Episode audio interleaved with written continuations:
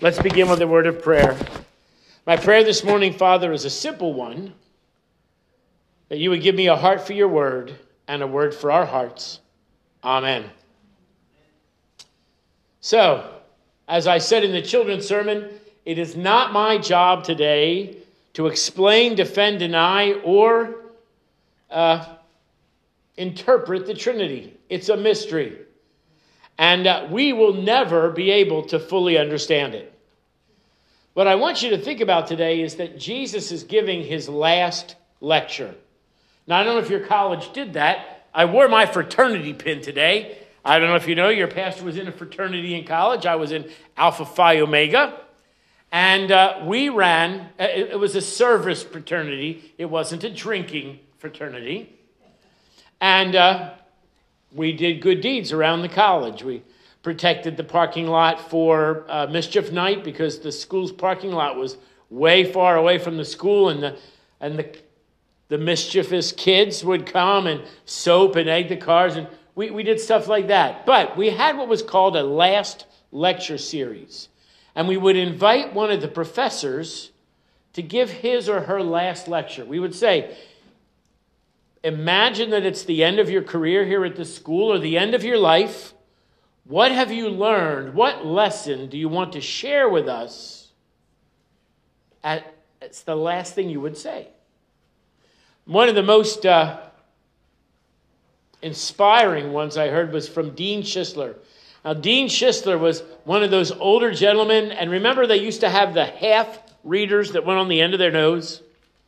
And he would look over them. And he never called you by your first name, it was always Miss Smith, Miss Madison. And then there was this one kid, he always said Alvin. I don't know why, but everybody else got Mr. and Mrs., and that poor kid got Alvin. I don't know where that kid is now, but. So one day, Dean Schisler came to give his last lecture, and he sat down on the chair, and we're all sitting listening. And he said, If there's one thing I have to share with you, it's stop and smell the roses. And he talked for a half an hour about all the opportunities and all the beauty in God's world that most of us never see because we're so focused on some goal or task. That really stuck with me. Now, nobody's ever asked me to give my last lecture yet. That's probably a good thing. I'm still learning stuff. But you may remember around uh, 2008, a book came out. It was called The Last Lecture. It was written by uh, Randy Pausch, and he was a professor at Carnegie Mellon. And they had invited him to give his last lecture, and like one or two weeks before, he was diagnosed with terminal cancer. And he gave this lecture that it was humorous and it was a farewell to his loved ones, and he had young children, and he wanted to give them advice through the last lecture about his life experience that they would need. It went viral. It went all over the internet. Uh, uh, uh, one of those people, a, a co writer, came and they wrote a book about the content of the last lecture, and he was on all the talk shows. And he lived about three or three to six months longer than they had predicted and most people said it was because of the adrenaline and the excitement and the support and the prayer he got. Well, what we're reading from today, from John 13 to 17, is Jesus' last lecture. And he really only has three points. The first one is this it's not over. Now, we could quote that famous baseball analogy it ain't over until the fat lady sings, or it ain't over till it's over. But imagine the disciples. They're, they're in the dark. They don't know that the Roman soldiers are coming, but they're coming. Jesus is going to die the next day, and he wants them to know that it's not over. Point number one. Point number two is it's not only not over, but you get to live in heaven. I go to prepare a place for you. Were it not true, I wouldn't have told you. Let not your hearts be troubled. And then this is the tricky part. The third point of this last lecture is the Holy Spirit is coming. Now, if you go and you read Mark and Luke and John and Matthew, he doesn't really talk about the Holy Spirit until the very end of his ministry. We've got wonderful parables and stories and the Sermon on the Mount. And if you go back and look with a fine tooth comb, there's really no discussion of the Holy Spirit. He's sort of cramming it into his last lecture. Now, none of you have had me for psychology at the college, but I cover, well, I'm one of the professors you all hated, and that's okay. I lecture on the first day. I hand out my syllabus, I go over my syllabus, and I say, Get out your notebooks. And all the kids are like, What? I say, Oh, no, we're here to learn stuff. I said, And we're going to learn the stuff that we need to learn right up front so that when we get to the end, I'm not doing four or five chapters in one lecture. They hate it at the beginning, but they love it at the end because other classes, the professor's going, Oh, we got to get all this in, read seven chapters, write your papers. And my class has been very carefully, I know this surprises you, very carefully organized and presented in such a way that all the material is covered. And we have a little bit of time at the end to go, well, for some reason, and I'm not sure why, but Jesus knows why, and you can put this on the questions you're going to ask when you get to heaven. You know, did Adam and Eve have belly buttons? That's, that's a good one. I've had kids ask me that question, right? Which came first? The chicken or the egg? Well, we know that one. He didn't create the eggs, he created the fowls, but people still ask that question. Well, now you can ask this one Why did you save the Holy Spirit lecture until the end? Well, he didn't want to overload them with information. And uh, he's giving some highlights here hope and trust. And I, I want to break this down for you in, in three pictures. The first picture is this um, James Merritt tells the story that he went skiing. And he doesn't say where he went skiing, except it was in Colorado. And there were these people with these bright red jackets all over the mountain. And he got close, and they actually had in big print written on the back of their jacket, blind skier. Now, I don't know about you, but that falls into the oxymoron category for me, like military intelligence, jumbo shrimp, and freezer burn. Blind skier. And he saw them, and they weren't crashing into trees or falling off the side of the mountain. And this just really stuck with him. So when he got to the bottom of the mountain, he found a ski instructor and he said, Okay, I need to understand this. How does this work? And he was told that every blind skier is given a sighted skier. And the sighted skier skis near them, and they communicate in two ways. One way is they click their ski poles together so that the blind skier knows that they're nearby. And then when it's time for a turn, a right or a left or a slow down, whatever, what's coming up, they get close and they, in a soft, quiet voice, say, we're going to turn right. We're going to turn left. And they guide them down the mountain. Well, isn't life a lot like skiing down the side of a mountain? And many of us, all of us, are totally blind. We may not know where God has for us to finish, but we are skiing down the hill. And we sometimes can't, well, we know we can't see five seconds into the future. We can't even see the heartaches and the struggles that await us. We can't see the other skiers sometimes. But God has given us our own personal ski guide. That's what the scripture said today. I give you the Holy Spirit, and He will guide you. The word guide, interestingly in Greek, is the word used to describe someone who guides a person who is blind. So, the first lesson I want you to think about is the Holy Spirit can't guide you if you're not listening. Now, the second one, and actually, I have a friend whose son went to the Merchant Marine Academy. We don't hear a lot about that. We hear about the Air Force and West Point and Annapolis. Did you know there was a Merchant Marine Academy? It's up in New York. And they're the people that drive your cruise ships and your oil tankers and all of that. And then, should wartime happen and they commandeer those boats, they have all of these people trained to switch from commercial to military. And his son graduated from the Merchant Marine Academy.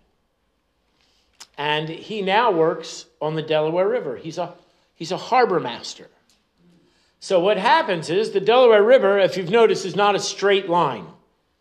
There's shallow parts, and there's deep parts, and there's sharp turns. And if you've ever canoed down the Delaware up north by, by Burlington County, sometimes it moves quickly, sometimes it moves slowly. And when they get to the Delaware, the harbor master gets on the boat and steers it to the dock. Except the harbor master can't steer the boat if you don't let him on. That's lesson two about the Holy Spirit. You have to be willing to listen to the guidance of the Holy Spirit, and you have to let him on the boat. And the funny thing is, the Holy Spirit does not charge onto your boat. He patiently waits to be invited. Um, I, I don't know to whom I was speaking this week, but we were talking about, it might have been at Thursday night Bible study, we were talking about ministry and how to connect with people. I'll never forget my first day as a, a chaplain. Poor Vicky's heard this story before. The head chaplain brought in a Fisher Price boat and the little island with the plastic palm tree that goes with it. And now all the chaplains are there. Some of us were MDiv students, some of us were PhD students. We were not uneducated or unprepared for this job. And he says, Think of that island as the patient in their bed, and you're the boat. He said, Some of you are going to go into the room and you're going to take the boat and you're going to land it on the island, whether you're invited or not. Hi, I'm the chaplain. Let's pray. He says, It ain't going to work. He said, Here's what I need you to think about I need you to circle that island. I need you to be available. And one day that patient will say, Chaplain, can we talk? And you'll be invited onto the island. That's the harbor master. We have to be willing to listen and then invite the Holy Spirit. So Vicky's in my this is third point. So the first one is listen, the second one's let him on board, and the third one is this.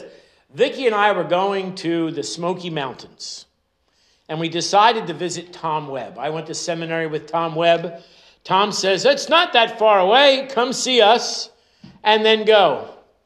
And this was many years ago when you went up a mountain or down into a valley, the GPS would stop working. And it kept going in and out and in and out, and we weren't sure where we were. And you can no longer really stop at a gas station and buy a map because all of our maps are on our phones. We wound up, it took us like seven, eight hours to get to Tom, and all we had time to do was go out to Outback with Tom and his wife and then hop in the car because we had to get to the hotel and check in. And then it took us over the mountains, and every time we went up, it just goes out. And you don't know where you are, you don't know where you're going. Then you would come down the mountain and it would reconnect and up and to go out and out. And then it was dark and there were no lights, and the big 18 wheelers are going. Mm, mm. It was one of the most terrifying rides I think we've ever had together. Well, think of the Holy Spirit as that wireless connection. If you are in touch with the Holy Spirit, if you are in prayer and reading the scriptures and in fellowship with the body of Christ, you're going to hear the directions. If you are not doing those things, if, if you are far away from the Holy Spirit, He's never going to be able to guide you.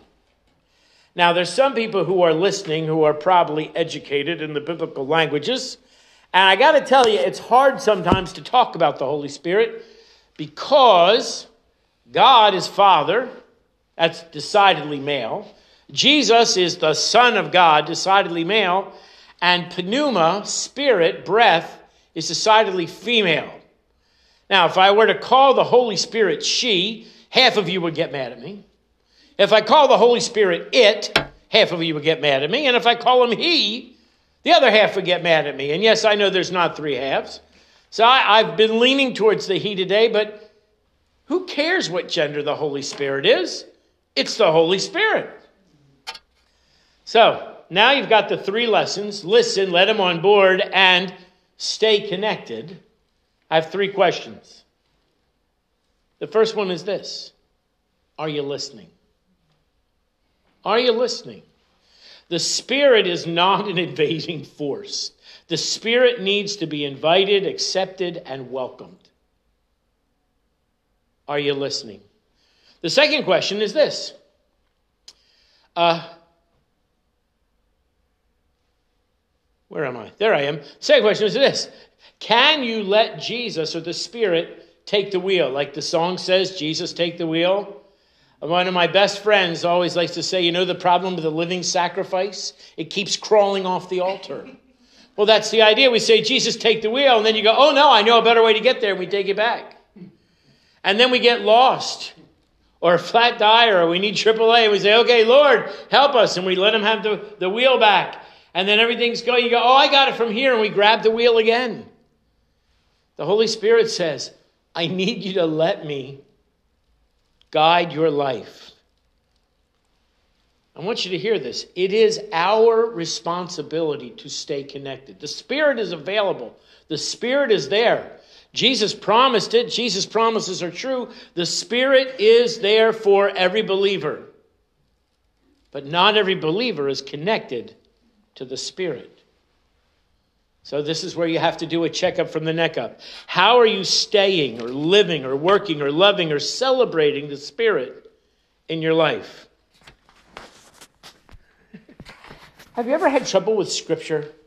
You look at Scripture and you go like, I am just not getting this. I heard the cutest story this year, or this week. A little boy was writing a little girl in his class a letter. He had his first crush. The problem is they're both in pre K. And uh, he's scribbling on this letter, and mom says, What are you doing? And he says, Oh, I'm so in love with Amaryllis. I'm writing her a love letter. And mom says, You can't write. Why are you trying to send Amaryllis a letter? And he smiles at his mom. He says, That's okay. She can't read. Apart from the Holy Spirit, Scripture will mean nothing. We have to stay connected. The Holy Spirit really does two jobs. I want you to think about this because we don't think this a whole lot. The first one is his ministry is to sinners. He has to convince, convict, and convert. Now, that could be a sermon on its own, but that's the Holy Spirit's ministry to sinners, to non believers. And then he has a ministry to saints. That would be us, to guide, to grow, and to groom. We are each called to our own particular ministry. But if we're not listening and we're not connected and we're not inviting the Spirit into our lives, we'll never know that. On Trinity Sunday, the Holy Spirit calls sinners to a relationship with God. But Trinity Sunday is really, hear this, more for the saints. Saints means set apart for God. The real issue is in the decisions we make. Psychology Today did a study, and they found out that we make 35,000 decisions every day. Right? I have to make a decision where I'm going to look during the sermon, back and forth. Who am I going to establish eye contact? Which point am I going to keep? Which point am I going to skip? Just making the sermon has thousands of decisions. Maybe the toughest decision is what's for dinner? Do you have that discussion with your spouse? What do you want for dinner? I don't know. What do you want for dinner? You want to go out? You want to cook? What do we got in the freezer? Thousands of decisions just trying to decide what Chinese food to order. Well, it looks like this for me. There's little decisions. Am I going to have cornflakes or Rice Krispies? There's medium decisions. On my way to school, am I going to take Route 45 or Route 55? They both get me the same way the same time, but they have different challenges and obstacles. We have big decisions that determine the course of your life. Who am I going to marry? Where am I going to live? What am I going to choose as a career? And then we have eternal decisions. Where am I going to live for eternity? And how am I going to determine others' place in eternity. Remember, I've told you several times that the goal of my life is to go to heaven. and take as many people with me as possible. I shared a lot of information this morning, but let's simmer it down. If you're being convinced or converted or convicted by the Spirit and you want to have a personal relationship with God through the death and resurrection of His Son Jesus, during the last hymn, please sit in one of the front pews, and our pastors or our deacons would love the opportunity to share the good news with you.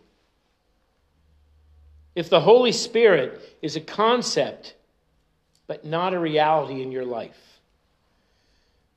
Then acknowledge his gift, ask for the Spirit's leadership, and accept his guidance and direction. The front row again is open for prayers. For prayers on this matter or any other again, our first pew is always open. We would love to pray with you. Amen.